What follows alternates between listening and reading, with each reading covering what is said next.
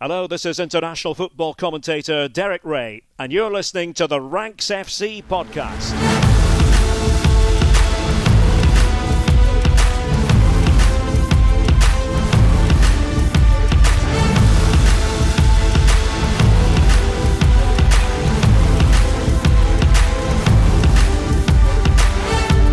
All across the planet, the deep breath before the start. The Premier League returns this week. Be still, my beating heart. The fans upon the terraces and the world's biggest names strain upon the slips from St Mary's to St James. And so the chaos begins again. That roller coaster ride is crashing in, comes that inevitable football tide. Prepare for goosebumps down your arms and shivers down your back. It's time, ladies and gentlemen. The Premier League is back. Let's start with the champions, because City saw it through and then added a veritable goal machine to their glorious football crew. Erling Haaland, Terminator in the Citizen Sky Blue, a terror in waiting for defenders, if we're telling true. And Liverpool on the chase didn't need a revolution, but added Carvalho and Darwin for their latest evolution. Chelsea under new ownership, it's been a strange old time, but added Sterling and Koulibaly. Under Tuchel, they'll be fine. Conte's rang the changes over at Spurs on the lane, back in Europe, back in business with a locked-in Harry Kane, and Arteta's Arsenal might be the most exciting team around. This is finally the time they haul themselves back up to higher ground. It's total football season with Ten Hag at United. Pre-season vibes got Old Trafford real excited. West Ham gets Gamaka and Villa strengthened too. A fascinating time if you're attached to Claret and Blue. Over on Tyneside, the anticipation's clear. Tune on the up is the feeling for this year. New faces in the dugout, not too many of them. Brighton, Leicester and Saints stick with their tried and tested men. Jesse has Leeds pressing a Red Bull on the White Rose, whilst Vieira has Palace dreaming that their youngsters are on the right roads. Brentford turned atheist, a Christian departed, but no one's doubting Thomas, frankly, the way that they started. Talking of Frank, Everton have had a weird pre-season. Talking about survival, negative or a voice of reason. And Wolves need resurgence, although solid under Large. Dreaming of Europe once again, can they reignite their charge? Finally, the new boys in two will feel well-versed. Bournemouth and Fulham try once more to escape that yo-yo curse. Well, after 23 years away, Nottingham Forest, welcome back. The spending spree's been a big one. Can they make it click in attack? So strain upon the whistle. Every great story has a start, and let the ups and downs begin to palpitate your heart. Once more into the madness, once more into the throng, once more into the terraced world of cheer and groan and song, once more into the pleasure, once more into the pain. The Premier League is back, ladies and gentlemen, once again. Woo! Hey, here he is. He's back. What else is back? Poems are back. Welcome to Ranks FC, ladies and gentlemen. Hello to the entire Ranks squad. We are into the second of our 5 preview episodes that are going to formulate across your podcast feed over the next 2 weeks. And it's a big one. My name is Jack Collins, and I will be your host today. And joining me is the rank god, Mr. Sam Tai. Hello, mate. Hello, mate. And of course, our transfer guru, Mr. Dean Jones. Hello, mate. How are we? Good.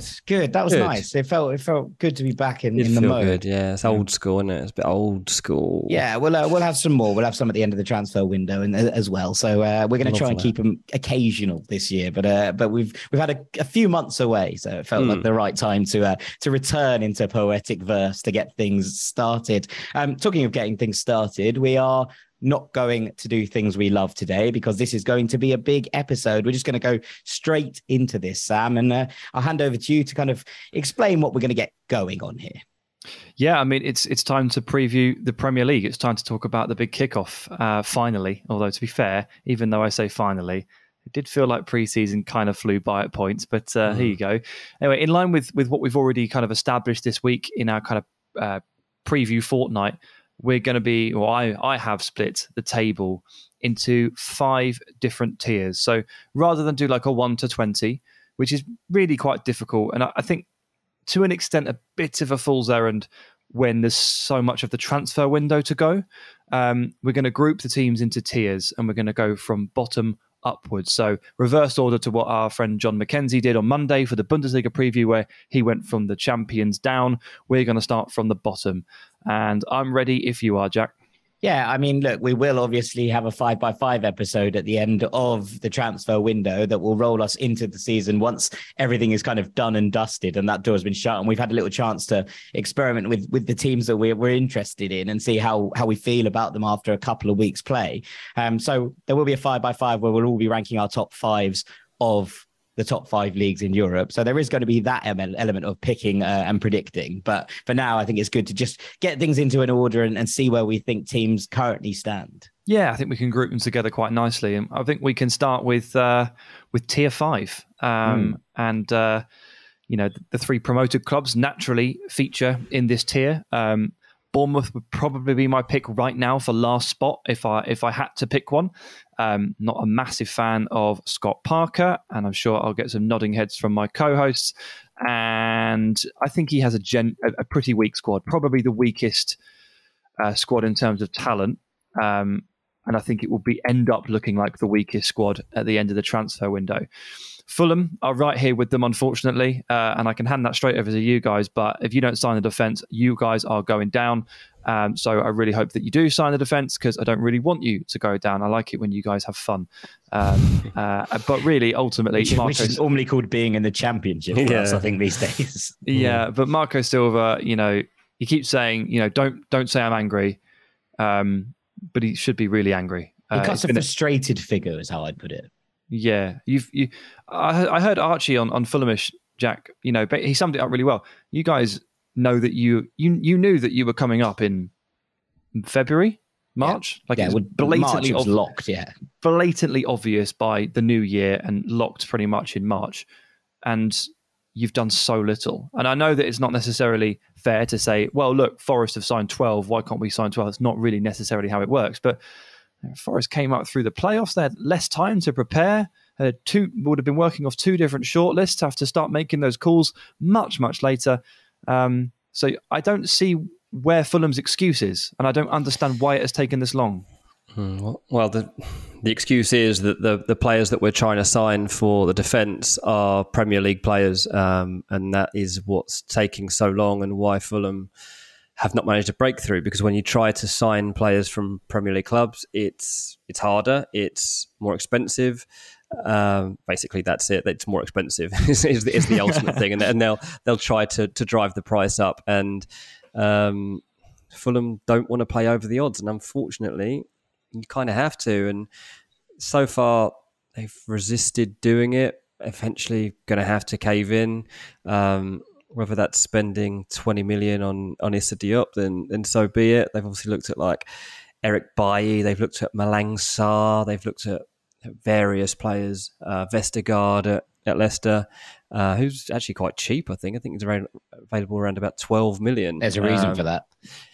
Maybe, but he wasn't a mug at Southampton, was he? Like, no, I only ever seen him perform well in a three-man defence. Because a really good, like, got a turning circle of the Titanic. Yeah, a really good form once it sunk. Yeah, unfortunately. Yeah, it's fine, but yeah, like ultimately that's been the problem. And you know, if we get Bernard Leno over the line, which seems to be taking forever, but keeps seemingly stepping a little bit closer. So if you get Leno in goal, that's helpful. And then you have to sign two centre-backs. As it stands, yeah, we deserve to be in any bottom three that is predicted because Tim Ream's going to be starting the season. And Tim Ream, bit of a Fulham cult hero for what he's managed to achieve in his time there. Like no problem with him like being around the squad and stuff. But really, really hoped he wouldn't be in our starting lineup against Liverpool on the Saturday. That does scare me. Even if Nunes starts, he might score. So here we go, Petty Dean. Here we go again. Sorry, just a little snipe. But yeah, so that's where we're at. Really, well, look, I mean, I take the point, but ultimately, if you're trying to be a bit stingier, don't want to pay over the odds, and then come up with nothing, and then end up paying over the odds a month later, all you did was waste a month. All you did was miss pre-season. Don't get these players in time to gel, in time to coordinate, and that is a waste of time. So it's a tough situation to be in. That Forest have signed 12 players, and getting them to gel is going to be really tough. This goes one of two ways. I think they have to be in this bottom tier of six teams. And then moving away from the newly promoted guys, there are three existing Premier League teams who I think need to be considered in this area as well. Everton are still in this. They've lost Richarlison, which is a big problem. They've signed Burnley's best players, which isn't a bad start to recovering, but I still feel they're probably a little bit short, and I guess you could maybe even argue they're still weaker than they were last year, given Richarlison was so good for them. Yeah, I'd say they're definitely weaker than they were last year. I think until you find someone, I like Dwight McNeil a lot, but until you find someone to kind of chip in with the creativity and work rate that he had, and I like McNeil as a fit at Everton, but I don't think that immediately replaces Richarlison. I don't think those two players are comparable quality. I mean, as it stands, it looks like maybe the plan is that Dele Alli replaces Richarlison, and the Dele Alli revival project is basically the key to success, which is a very dicey situation to be in. We know that Dele is a support striker, off Calvert-Lewin. The Dele of old, that's a perfect role for him. It really is. And he could work really well off Calvert-Lewin, but I need to see it to believe it. So Everton's still in this bucket, along with Leeds, who I think are going to ship goals, which is never a good starting point. If you think a team is going to leak goals, then you can't possibly be that confident in them doing much. And unless Southampton sign a marquee forward, like a really good one, I don't think I can put them in the tier above. So there's your six: Bournemouth, Fulham, Forest, the promoted teams, Everton, Leeds, Southampton. I mean, if you look at last year's table, it makes a fair amount of sense, I guess. The two teams, Everton and Leeds, that were right in it up until the final stretch. Southampton, who were hovering just above, and the three promoted sides. But I don't think this tier, this legitimately should be worried about relegation tier, has ever been as big as six. I think it's usually about four. Yeah, I'd agree. I was going to say on Leeds, I don't know. I agree they might concede a few goals, but I think they're going to be so much better than they were at the end of last season. In pre-season, there's been some really good signs. The thing that I think gives Leeds a really good chance is that they've got a good chance of a strong start to the season. And, they've got Wolves, Southampton, Brighton, Everton, Brentford and Nottingham Forest. The only tough game they've got in between all that, they've got Chelsea the third game, but all the others are teams that are going to be in and around them. I think it's a perfect way for Jesse Marsh to get this side's confidence up from last season. I mean, Brendan Aronson looks great so far and what he's bringing to the side. I know that Marsh just seems so much happier with what he has. Obviously, they've lost Rafinha, but they're doing their best to find ways to replace him. I actually think Leeds might have a good season. And by good, I mean not being in the relegation scrap and being towards mid-table. It's an interesting one, isn't it? Because that start can go one of two ways. Obviously, you want, but if it doesn't go well to begin with, right? Just let's just say that. And look, this has happened to Fulham. So I've watched it in action. There have been games where you're these are the games we needed to pick up points in, and we haven't. Quite early doors. And if you're then looking at that, and then after it comes out, you can imagine that the other side of that, just before the World Cup, probably is 4 or 5 tricky games in a row against teams that we think are going to be good this season. That's could be very, very difficult if you haven't got off to the start you want. It's a kind of half and half. If you start with really tricky games, right? If you have 4 of the top 6 in the first 6 weeks, you're kind of these are almost free hits to let ourselves get into the, the rhythm and allow us the kind of transfer window to work through things before we have games that are on paper more winnable. But equally, you can find yourself adrift very quickly, and that's a worry too. It's all fair logic, Dean, but I don't believe a word of it. I think really you're just carrying on your trend of being at the polar opposite of me on anything Leeds. The whole time Bielsa was there, you predicted doom, and now I've flipped. You're going positive. I can see right through your ploy. But there was doom under Bielsa, and it ended, and then it continued. And they now were top half. They were top half, and then they avoided relegation. I don't know what you're on about. I'm seeing good things for Leeds in these early weeks of the season. I really am. I think they're going to get off to a good start. Okay. If Sinisterra hadn't done his hamstring in pre-season, I'd feel a bit happier, but I'm not there, unfortunately. But that is the bottom tier. So I can move us on to tier 4 if you like. Yeah, I think that's a good idea. Okay, I think we start here with Brentford, who, in the words of Jack Collins, over and over again, have done really smart business this summer. Yeah, pretends to be shocked. Ill. Yeah. They have a really solid base to build on, and they're buying good players. I think they're adding smartly. They're not overpaying for players, and they're just kind of picking up the right sort of profile, the right sort of players at the right sort of stage of their careers. And I think they're going to be safe this season. I'm going to lump Wolves in with Brentford, who have been really inactive in the market, and Raul Jimenez is now injured for the start of the season, and you do wonder about what a bad start in terms of results could do for Wolves, but they do have a Premier League quality side, so I'm never going to be putting them in that tier 5. Surprisingly, I've also put Leicester in here, who I think until like 3 weeks ago I would have had as a top half option.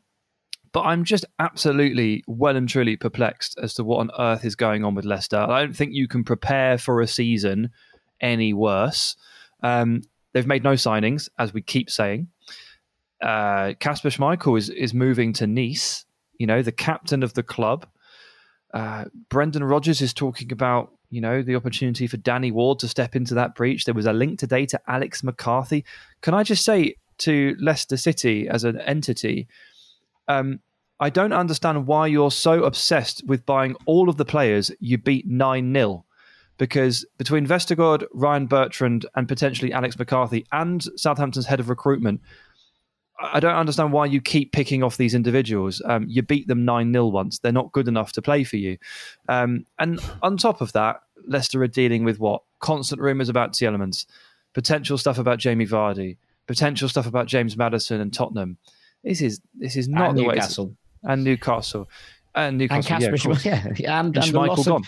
gone. This would mean when Schmeichel gone, it means that Jamie Vardy is the last player left in his squad from that famous season, which is kind of mad. It is, but it was 6 years ago. Yeah, I suppose. But full squad turnover in 6 years is a lot. It is true. I just don't get it, and I feel like Leicester should be in that top half conversation. But right now, I look at the way it's gone, and I just can't see it. And then we come to the sort of rosier stories to finish out this area, which are Palace and Brighton, who I have also held out of the top 10. I know there are lots of people out there that would have at least one of these guys in that area, but it's top half feels like a stretch for Palace post Conor Gallagher. I like the Cheick Doucouré signing, but I don't think he's enough to genuinely replace Conor Gallagher. I don't think he'll replace the goals. And while I do love the trajectory Palace are on, just staying still would be an achievement for them, given they're in full rebuild mode still. And Brighton, solid enough. Cucurella is going to leave, and that's going to hurt. Let's see what happens there. Question marks up front. Is Deniz Undav going to get the nod? Is it Neal Maupay? Like, who knows? Again, Brighton feel pretty solid there. But I've seen people talking about 8th, possibly 7th for either of these two. And I'm not quite there with them. I think they're too solid and steady for that. Yeah, it's an interesting one, isn't it? Because you look at Palace and Brighton and Palace in particular, who I really like and have really enjoyed watching play football. And it's quite hard sometimes, I think, and actually, I'd maybe say this for both teams. You know, it's quite hard to see teams you're doing things well, you're doing things in a good manner. I like your business, etc., etc. Let's not go over the top with it. Mm. And that's a kind of funny place to be for these two, because they both feel like they are in a period, and maybe Brighton have felt like this for a long time, but, you know, bear in mind where these two clubs have been and in the last sort of decade, and you're looking at, you know, two teams who have been either, you know, in the Championship for spells or been in the bottom half of the Premier League for long spells. And you're kind of at that point being like, where, you know, what the progress is going to be slow. And, you know, as much of that as anything is about the teams who are, you know, slightly bigger and have more capacity for spending money on signings and have all of those things to their advantage. And these are two clubs who have focused quite heavily on youth, who've brought in some clever signing. There's analytics going on at Brighton. We've seen this kind of revolution under Vieira at Palace, and all of it's good and all of it I like. But I don't know if that's enough to force you into the top 10 of the Premier League this year, because there is so many teams in that conversation on a regular basis. Yeah, absolutely. It's year-on-year progress does not necessarily translate into points tallies. And therefore positions. It just doesn't work like that. Like Palace and Bayern feel like they're both taking steps forward, but that probably comes in despite the fact that they probably stand still. And it's just one of those things. And we even talked about this last year. Do you remember when Man United finished second the year before? And then I was like, well, you know, they've made some, you know, they signed Ronaldo and Varane. And you said, right, where are they going to finish? And Sancho, and where are they going to finish? 4th. But that's 2 down from where they were last year. Yeah, I know. This is how the Premier League is. It's tough. You can get better and finish worse. And a lot of teams do. And that could be well where these two end up at this point. Yeah, it's an interesting one. I kind of wanted to touch on this kind of middle ground here and Wolves in particular. Obviously, you know, we've talked about Leicester there a little bit. The fact that they are the only team yet to sign anyone is one thing. And you look at Wolves, and we've seen a change in shape in pre-season and kind of how this looks to them. It's going to be a very interesting thing. And I do wonder if Bruno Lage doesn't get off to a good start here, if he's going to be the first person in trouble a little bit, because you look at this side and, you know, they tried that switch to 4 at the beginning of last season. It didn't hugely work. They went back to 5. Everything kind of happened a bit in a way that made it feel a bit better, and Wolves conceded very few goals. But when it came to the sharp end of the season, and, you know, wind back to February, wind back to March, we were talking about Wolves, you know, being the team that's hardest to beat. No. I will make my own claim in a minute, but we were talking about Wolves being one of the hardest teams to beat in the Premier League. Yeah. Now, I took that way too far. I was like, look, they're the most consistent. They're going to get in the top 4. It was nonsense. I agree. But yeah. You look at it and you think, okay, they were in a place there that when they had the opportunity to kick on, and look, even if, you know, top 4 is obviously a mad shout, but you look at where they should have finished from where they were in sort of March in a European spot, I think. Like, I genuinely believe that they had the capacity to do that. They didn't have other constraints on the side. They weren't faced with a variety of fronts that they were playing on, whereas a lot of their competitors here were. And then you're going, okay, well, how did that fall away at that part of the season if there wasn't all these other factors to bring in? And the reason was that they couldn't score goals. And that was a really strange thing. And you look at this summer and you think, okay, if Raul Jimenez is going to be out for long periods, and I know that Fabio Silva didn't have a great year last year, but he was brought in to be this backup. He's gone away now on loan to Anderlecht. And you're going, well, who steps into this void if Raul Jimenez is injured for long periods again? And I don't know. Wolves have a lot of question marks for me. I've seen people put them into this relegation struggle. I think that might be a bit too far, but I do think that if it doesn't start well, we could see serious upheaval at Molineux. Yeah, definitely. Yeah, I mean, I completely agree with everything on that. I'm very, very wary of what their start is going to be like. I mean, I guess it backs up the reason why I fancy Leeds to have a good start, because they're playing against them. I think that's a nice place for a side to give themselves a confidence boost if you can. I mean, a win over Wolves would set them back and push you forward, and you're kind of looking to compete for similar spots in the end. So yeah, Wolves will probably prove us wrong a little bit, because they've got players in there still that I thought would have moved on by now. You know, Neves, possibly Matinho, who ended up staying. But yeah, the lack of Jimenez for the start of the season could be significant.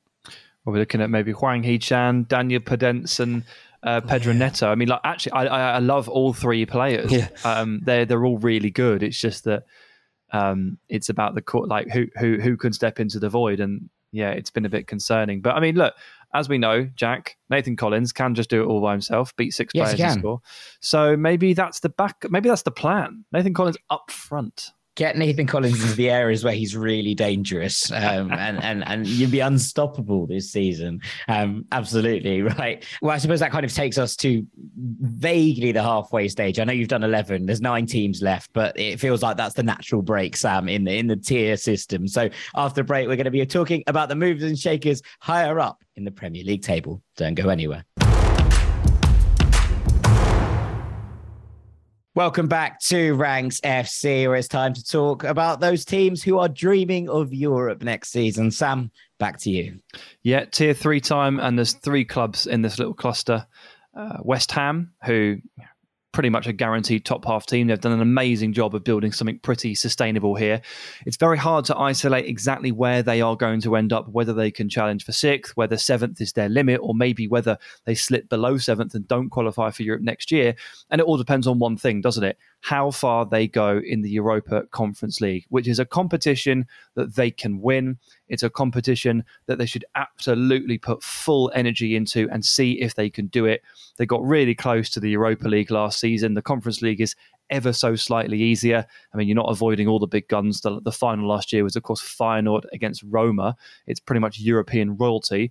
But that's something that West Ham could and should really focus on post-Christmas. And that obviously has an effect on their ability to churn through Premier League games. So West Ham feel like the perfect example as to why I break it down into tiers rather than do a 1 to 20, because it completely and utterly depends on whether or not they're flying to Slovenia in February or whether they're not, whether they're out of it. So let's see on West Ham, but a top half finish for sure, and we'll see depending on the Conference League. I'm going to put Newcastle in this little cluster as well.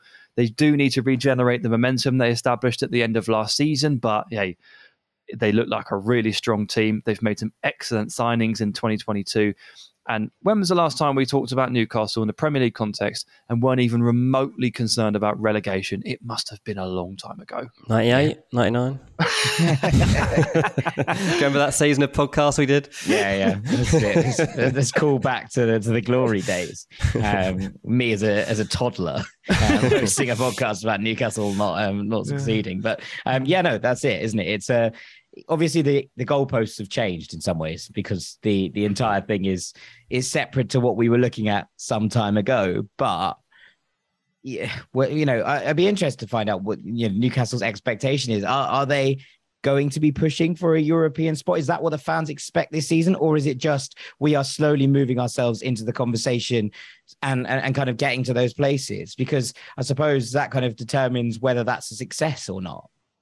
Yes, I guess so. They're probably hoping for a marquee signing and attack to really rubber stamp the European charge, I'd imagine, Dino. Like they're probably targeting something like that. And maybe without that, the fans aren't quite getting so carried away yet. But I guess there's scope for that to change across August, isn't there? Yeah, exactly that. Like, we've obviously seen them go for Madison. If you're looking for a creator, someone that can do something special, like if they don't get Madison, like, I don't know, they've liked Ross Barkley, so they might even just go for someone like him if that all falls through. Like I think they'll get a creator behind there of some sort, but they obviously want a forward who is proven. We've talked loads of times about how they would like Calvert-Lewin. They haven't gone for it because ultimately, I think Everton will price him out of it. I was told that basically Newcastle have a budget of about 70 million for two players. You see at the moment they're bidding like 40-ish million for Madison, which wouldn't give you the budget to then go and land Calvert-Lewin. So it's also maybe not enough for Madison. So it's not enough for Madison at the moment either. Yeah, exactly that. I'm not sure Madison actually wants to go there. So we'll have to wait and see. But they definitely are trying to jump a couple of tiers in this table because, and rightly so, based on the fact that they... And they have done, according to Sam, to be fair, because they literally have. Last year, they were in the very bottom tier. Yeah, and they deserved to be at the start of last season. And then in the second half of the season, it all turned around for them as the signings started arriving. And they are now stronger than they were at the end of last season in terms of, Sven Botman, obviously, particularly is an unbelievable get in this market. I think they could... They could challenge that top seven. I don't know if they'll make it, but they could challenge the top set, like making it in there. Yeah, I mean, what's spurring the optimism, surely, is that not only have they made great signings and picked up some really good players this year, Bruno Guimaraes and those guys, the reinvention of Joel Linton, Nick Pope, pretty cheap considering, and obviously Sven Botman coming in. But like all the players Eddie Howe inherited are all playing better as well. It meant that... You've got things like, you've got like Emil Kraft signed a new 2-year deal. I was speaking to one of our patrons, Billy, about this a couple of days ago. It's like Emil Kraft, not really the play you want, if you're stepping up the levels, but, he's actually been pretty solid since Eddie Howe came in. You can say that about pretty much all of the players, and they're now building a squad with some depth to it. And ultimately, they probably are that forward away or that just that attacking X factor piece from really genuinely cracking into the next tier. But they're here. They're a top half contender, I think. And they sit with West Ham and they sit with Aston Villa, I think, as well, who complete this little tier of three, who have gone out and signed players that I genuinely believed would be beyond their reach. Boubacar Kamara, who Man United should have signed for their midfield. Diego Carlos has spent the last 3 years starting for a Champions League club. He's won a Europa League. What is he doing at Aston Villa? I don't really understand what's going on there. But Gerrard's in charge. They've got a really talented team. Coutinho, Jacob Ramsey. Emi Martinez. There's some really good players here. I think maybe what sold me on putting them in this tier though is making this very big call on Tyrone Mings. All signs point to Tyrone Mings being dropped, who has been essentially the biggest weakness at Villa for the last year and a half.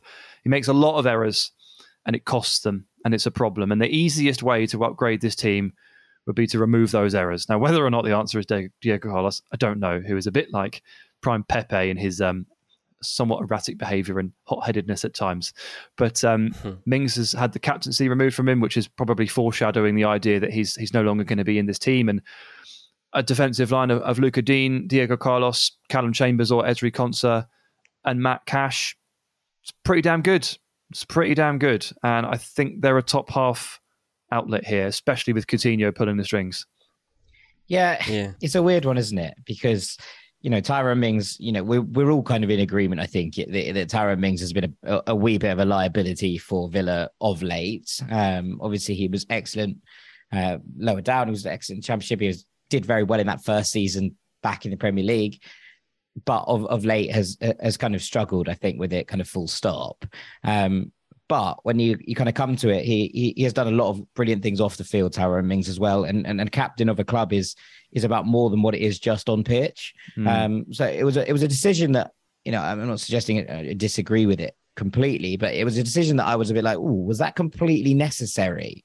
And it seems like a funny thing to do. And I agree with you in that obviously you want your captain playing every week and you do want someone who the rest of the players feel they can look to, but I don't know. I felt a little bit sorry for him. I didn't think it was nice.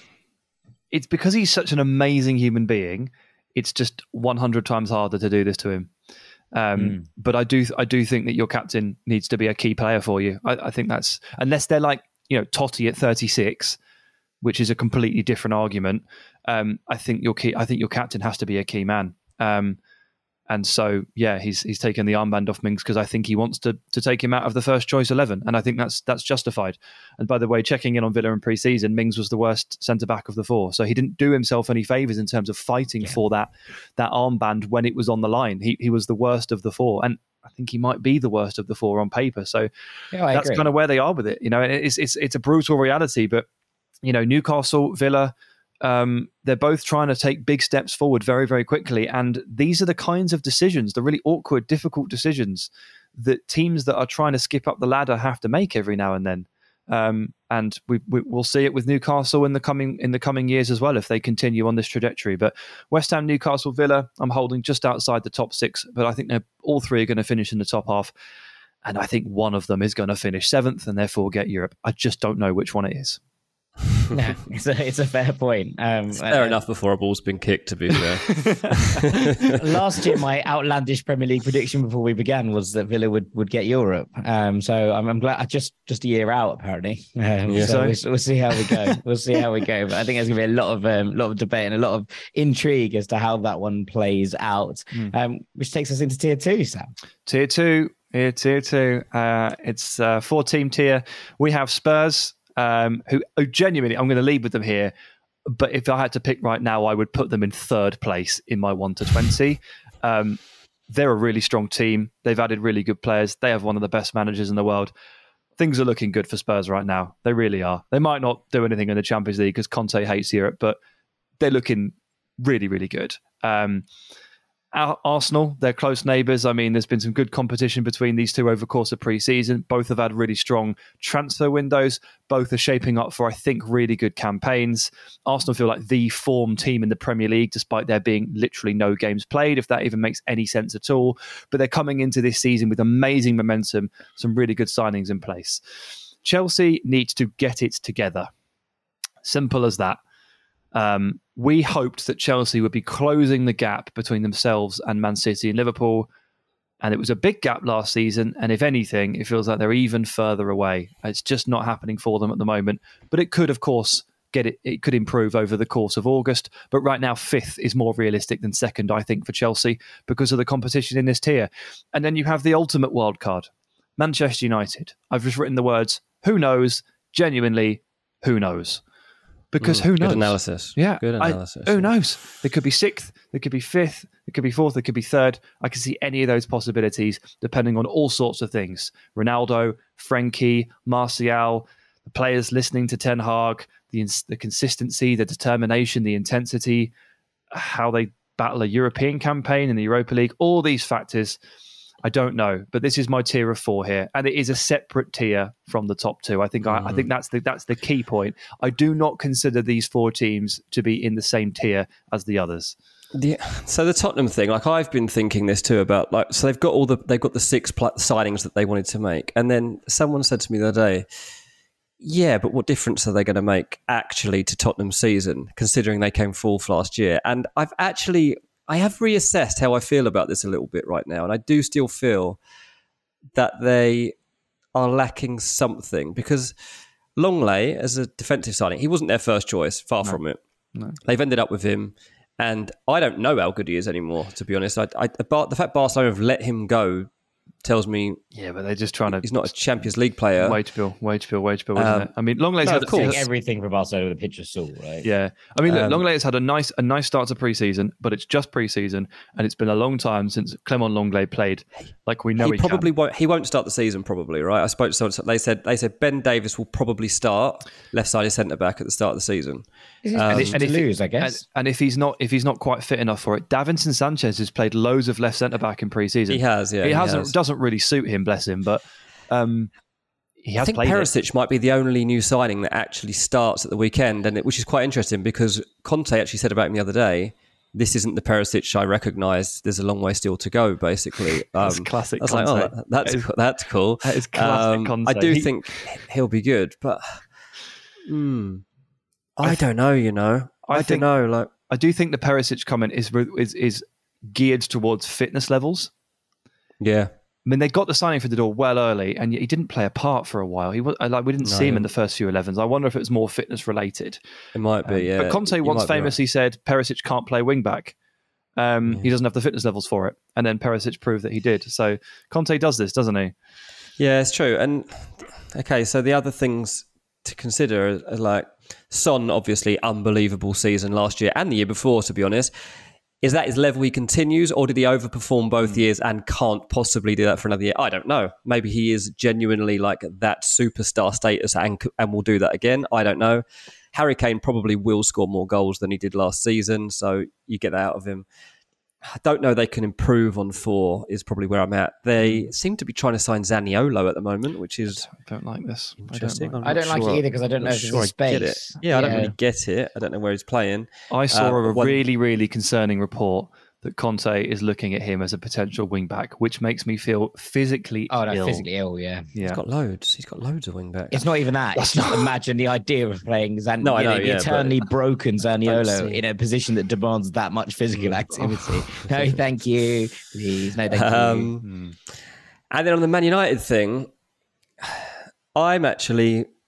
So obviously I got MUTV for pre-season just because it's been really hard to watch pre-season generally, like, yes, hasn't it? Like it has been one of the hardest years I can remember to get a grasp on all the top teams. These games used to be on Sky Sports. They used to have Barclays Asia Trophy in Singapore. Sky Sports would cover it. Sky Sports, you'd have Premier Sports. The clubs appear to have retained all of the rights to their own pre-season stuff and then put it all behind a paywall. So to watch it all, you've got to have like 25 subscriptions.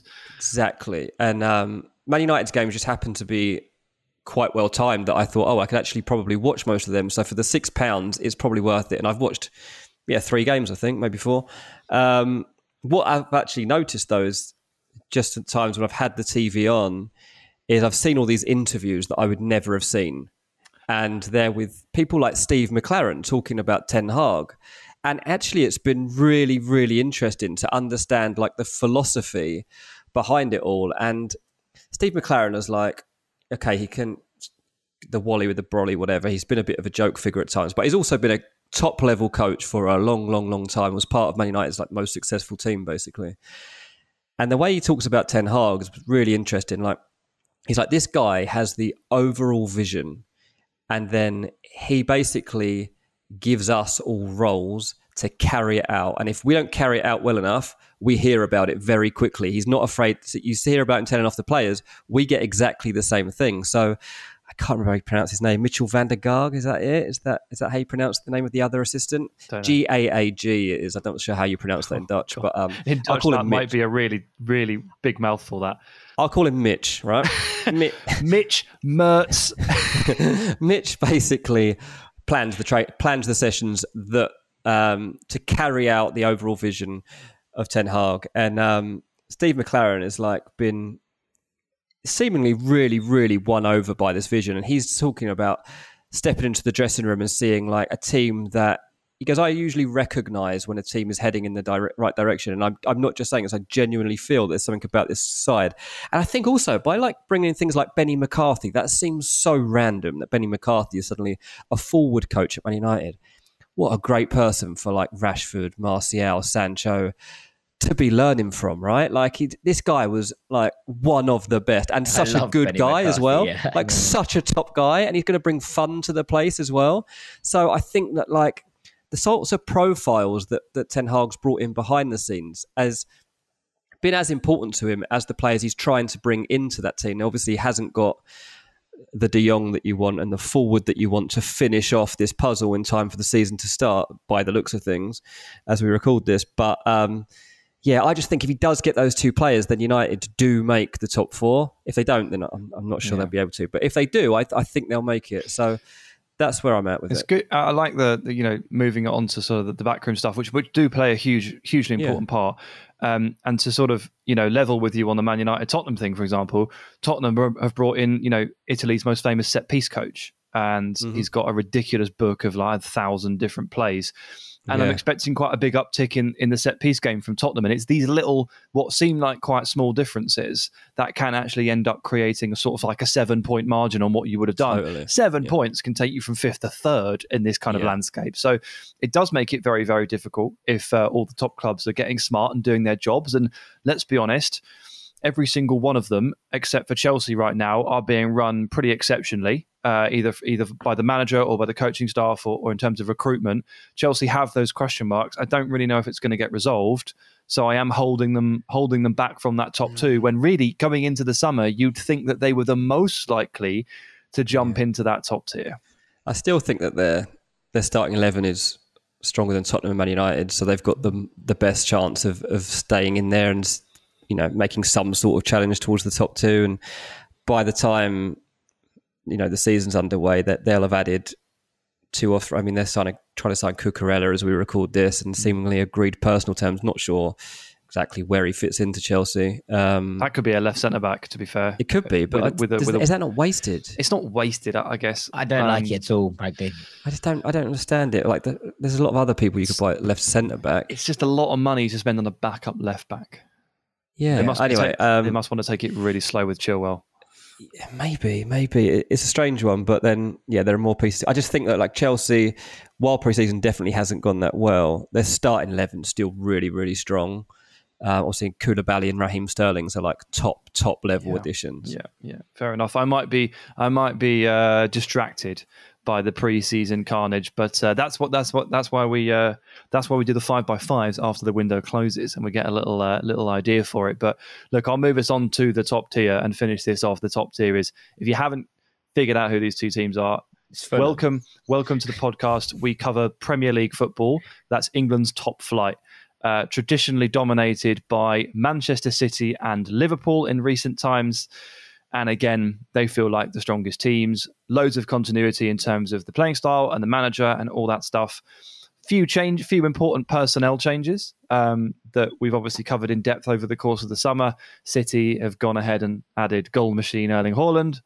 And, well, in response, they've actually lost a fair bit of depth. And you know what? Coming into the season, as soon as Liverpool traded away Sadio Mane and brought in Darwin, which, short term does make them feel like a weaker side, I thought City have got the title nailed.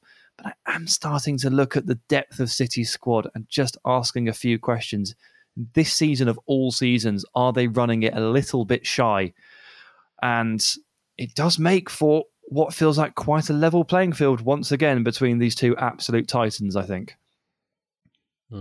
Doubts over Man City. Not proper doubts, but just like, one of those. Like, that caught me out a bit. I really wasn't expecting you to question the depth of Man City's squad. They haven't got that many players. Everyone was like, ooh, okay. I think maybe you'd look at this kind of wing core as, and obviously the left back issue, which we've seen with this whole Cucurella standoff. It does look like they're moving for Sergio Gomez now at Anderlecht as a backup, which I don't mind, to be honest. I don't mind at all, because it feels like for so long, and this is something that I know Diggy Critchley, a friend of this pod, talks about quite a lot, is that, you know, big teams often miss out on players by just allowing people to bring them in, you know, your Brightons, your Leicesters, etc., bring them in and then sell them on for 3 times the price 3 years later. And it feels a bit with Sergio Gomez, I think, that they could avoid that and avoid paying 50 million for a backup left back, as you know, we just talked about with Chelsea, by maybe getting in someone younger who's quite happy to learn and become part of this squad. So you look there, and I think you look into this wing core, and that's where I think City probably are a little bit light on the ground. You know, we're talking Grealish, Mahrez, Bernardo can play out there, Foden can play out there, Cole Palmer and Alvarez, who I think is going to play a little bit more than we expect from these wing positions. It's still quite a lot of players for 2 positions. 6 man. Great players. They are mostly great players. They are literally great players. It's just, you know, a squad like this, a team like this is usually absolutely stacked.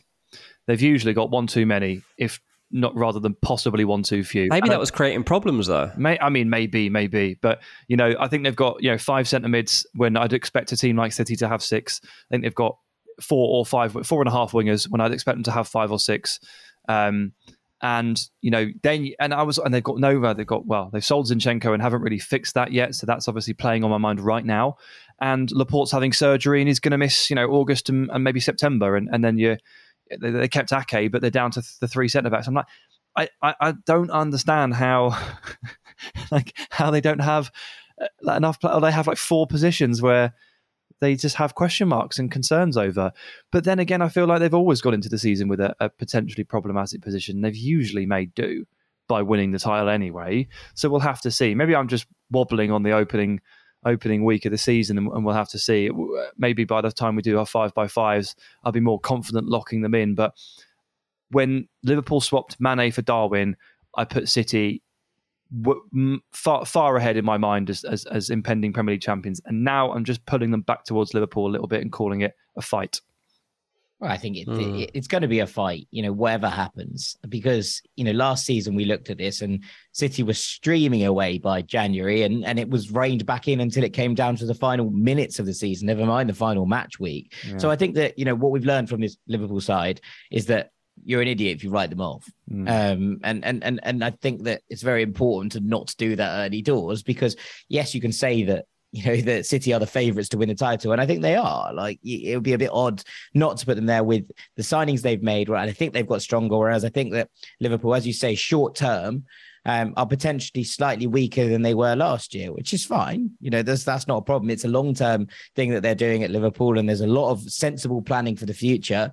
But bringing in Darwin and Fabio Carvalho, I don't think quite makes up for the loss of Sadio Mane. That's fine. You know, that's not a major problem. It's just one of those things you go, okay, fine, step back. I think it would take some sort of injury crisis for, you know, either of these teams to not be in the title race come, let's say, February at the very least, right? That's an important thing, I think, to think about. But, you know, these are 2 of the best teams we've ever seen play football under 2, you know, quite widely considered the 2 best managers in the game. It would be mad just to suggest at this point that there wasn't going to be a title race.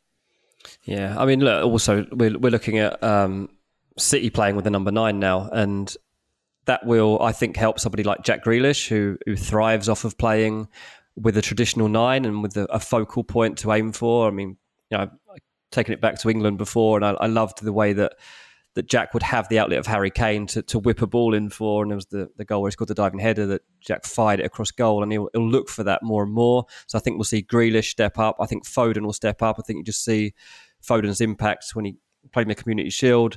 I think Foden will have a standout season.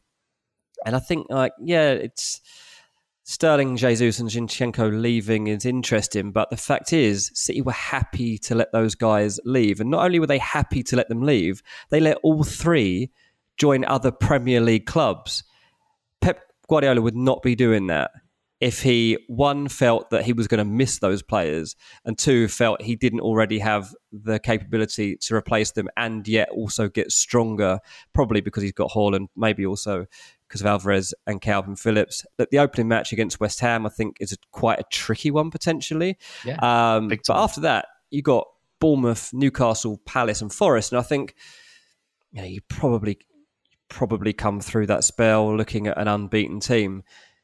If you don't, if Man City have suffered a defeat early on in any of those games, then suddenly you are starting to question, like, all this time, Pep's been asked, yeah, but don't you miss a number 9? He'll be asked, but why are you playing with a number 9? You're really good with that one. Oh my God, he will get so wound up. And it will only be a matter of time. It will happen. Like, the second the Man City lose a game, they'll lose 1-0. And I was like, yeah, but this isn't really working with this number 9 system you're playing, is it? Why don't you get... why don't you play Gundogan in there as a false 9 and bring Haaland on for the last 20 minutes if you still haven't scored? Can you imagine the look we'll give that reporter? There will be murders. We'll find out. I don't think we can make that gamble. It's too much of a stress for anyone involved. Brave question. But I think, Sam, you're absolutely right. These two, I think, are far and away. And look, last year we talked a little bit about the fact that, and you mentioned it earlier, that I thought Chelsea were closing that gap when they brought, the players they brought in last summer, and Thomas Tuchel was in his first full season. Obviously, that gap wasn't closed. In fact, it was probably widened. And I think that, considering what we've seen, I think you're probably right in that these two are just streets ahead of everyone else at the moment. And it feels like if anyone's going to challenge the other for the title, it's just between the two of them once again. Yeah, absolutely. Sorry to be the bearer of bad news, but might be a two-team title race once again. That said, it's never really bad news, is it? Because they're just exhilarating to watch. We might get a title. At least we're gonna have a title race. Like, there was years gone by when we didn't even have title races. So, like, true. The fact we're guaranteed to have one of some sort, and it's just probably going to be a two-team one. Like, that's fine. If someone else throws their hat in there and manages to catch up for a bit, then that's brilliant. Yeah. Well, we'll just have to see if Forest's new signings gel. Yeah. Or if Fulham can bring in some centre backs, and then we'll be grand. I think that'll be that. Okay, well done, Sam. Very, very good. A quick fire preview through the Premier League. I mean, it's still 50 minutes, but I feel like you could do hours and hours on this, and we still wouldn't touch the sides on everything you're trying to get through when you look for these full predictions. So there'll be more to come, obviously, with the way that the 5x5s work, and when we go back to talking about the best transfers of the summer, I imagine all of this will feed back into this conversation. But for now, I think we've set ourselves out a nice stall before the Premier League returns on Friday night. After the break, we have a Men of the Week and the gibberish rankings. Don't go anywhere. Welcome back to Ranks FC. It's time for everybody's favourite part of the week. And Dean Jones, the floor is yours. Machine gun at the ready, right? Toxic Dean's back. Toxic Dean, yeah. I get really upset, by the way. I do 50 minutes of hard work on a ranking and you go, right then, thanks for that, Sam. Dean, time for everyone's favourite time of the week. That part takes 2 minutes and you think of it in about 10 seconds. It's so demoralising. It really is. Look, I mean, there wouldn't be a show if you didn't do your part, to be fair. Yeah, exactly. They wouldn't have their favourite part of the week. Mate, you build the foundations and Dean gets the cherry on the top of the cake. That's how it works. Yeah, I also get a lot of stick in my DMs for my choices, so especially a certain Nunes. But anyway... worked hand in hand with this one. It's time for Melon of the Week. This week's Melon of the Week is Erling Haaland. Hey! I have to do this. I have to. If I'm going to be harsh, if I'm going to batter Nunes, and I have to make fun of Haaland when he deserves it too. Someone on Patreon did say to us the other day, enjoying the return of Toxic Dean. So if that's what the people want, I have to say what I see. And what I saw was a horror miss from the best young striker in world football in the Community Shield. And it was Haaland. And look, obviously, like, it happens. But, like, so if anyone that missed it in the Community Shield, Phil Foden hit a low, really good shot, actually. And it was done, to be fair. It was done, yeah. But it was 3-1 at the time. But... doesn't really matter. Phil Foden hits the shot. Adrian makes the save low. And instinctively, of course, Erling Haaland pounces just as the ball comes back onto the 6-yard box. Whole goal gaping. Adrian's on the floor, like, obviously making a token effort. You're expecting him to score. Like, it's almost a no-brainer. And from 6 yards, Haaland tries to lift it into the roof of the net, and he spoons it a bit too much, and it hits the top of the bar. It goes over, and there's this crowd reaction that's kind of disbelief, shock, and oh no, oh no, what's this? What's this from this guy who's supposed to score every single chance? The roar from the Liverpool end was as much as I reckon the third goal. And that's it, isn't it? It's these little things, these little mind games that do play a part in how the season is played out. And obviously when Nunes got Melon of the Week, it was based on the fact he was spooning everything for the first 2 weeks of pre-season and he was being made into a meme machine. Well, now we turn it around in the Community Shield. Well, Nunes was a bit of a melon himself for his over-celebrating, but ultimately... No, I'm not having that. He was having a good vibe, and I enjoy people liking football, so I feel like that's all right. He'd listened to a podcast recently that had been likening him to a... My dream is that someone does a post-match interview and says, this is back to... I was given Melon of the Week last week, and I just wanted to respond to that. That's my dream. But Nunes obviously came out of that game very well, and Haaland didn't. The tide had turned, but now we get to the real business. And I'm not sure if Haaland will miss chances again like this, but he might do. It was a proper head in hands moment. You kind of just want to get off the mark as well, don't you? He kind of had a smile on his face, and he's like, but it's like, oh, it legitimately will not bother him. I know, of course, it won't bother him. Is Erling this is the thing? It shouldn't bother him. He can't get to the stage of his career he's got his Percy Pigs. He's happy enough. He's got his Percy Pigs. But if it happens a couple of more times, people said this about Fernando Torres when he joined Chelsea for £50 million. It was a guaranteed success story. When he joined, it was like, oh my god, I can't believe they managed to get Torres out of Liverpool. This sort of money, what an unbelievable signing. It didn't work out. It doesn't always work out. Now, I'm going down a dangerous path here. I still think Erling Haaland's going to be absolutely fine at Man City, but because of the new rules of Melon of the Week, the fact I'm going to be harsh on anyone that's missing chances or doing stupid tackles. I had a couple of people say you've got to give Fred Melon of the Week because of his red card in pre-season. I was like, you're right. I do actually have to consider things like that right now. Calvin Bassey is a contender, I would say, this week. Came on in the Dutch, equivalent of the Community Shield, the Johan Cruyff Shield, and. It was 2-2 when he came on. By the time he was sent off 14 minutes after coming on, they were 4-2 down. That's about as bad as a debut you can get, I think. Yeah, so I would have had him in the conversation, I'll be honest. I basically want to level things out between Liverpool and Man City before the season gets underway. So now I've given both those guys, put them on the same platform. We'll just see how things go from here. I don't plan to give it to them again. Let's see. I don't think you'll need to. If you think this is going to save you from a Darwin hat-trick on the opening weekend of the season at the Cottage, you are very much mistaken, my friend. Ah, mate, he couldn't hit a barn door. Right, on that. Very short gibberish siren. And you're sticking with you, DJ. Considering Sam did the main two sections. Yeah, Sam's had a busy day, so I didn't really know what to do. So I'm just going to do actors who represent foods that I really like. What? At number, it's for gibberish, right? Yeah, I know. When I checked you this morning, I said, "Mate, can you cover a gibberish? I've got a few things on. This is the last thing I thought you'd come up with." I thought we were going with worst Premier League away kits of the season or something, but no. No, I'm intrigued. Let's hear it. Yeah. Number 3, Hal Berry. I love berries. Strawberry, blueberry, raspberry, blackberry. That's my ranking. And Halle Berry. That's my ranking of actual berries. Yeah, but the other top berry is Halle Berry. Every time I see her, I just get that. My sweet tooth just starts to tingle a little bit. I need some fruit now. I'm going to get some strawberries. This is some serious name association, mate. Number 2 is Brie Larson. Oh, fair play. Turkey, cranberry and brie is my favourite combination. In a sandwich or just full stop, ever? Sorry? Is it in a sandwich or just full stop? I think my favourite combination in a sandwich, ever is... I'd love to cook an entire turkey, get a load of cranberry though and a load of brie and smother it all together and just eat that for the entirety of winter. I think I'd be very content. Absolutely delicious combination. Yeah. As for Brie Larson, she's great. Room is one of my favourite movies, so that's cool. Yeah, and of course, Avengers Endgame. I haven't seen it. Oh my God! Oh, we're going back to Dean's Marvel hatred, are we? Well, I tried to get into it, remember? I got to two. I think I watched two. Off we go. Number one, Kevin Bacon. Ah, of course. Look, as an actor, his EE adverts absolutely drive me mad. I think they're one of the worst things I've ever seen. But bacon is an absolute belter, so I love it.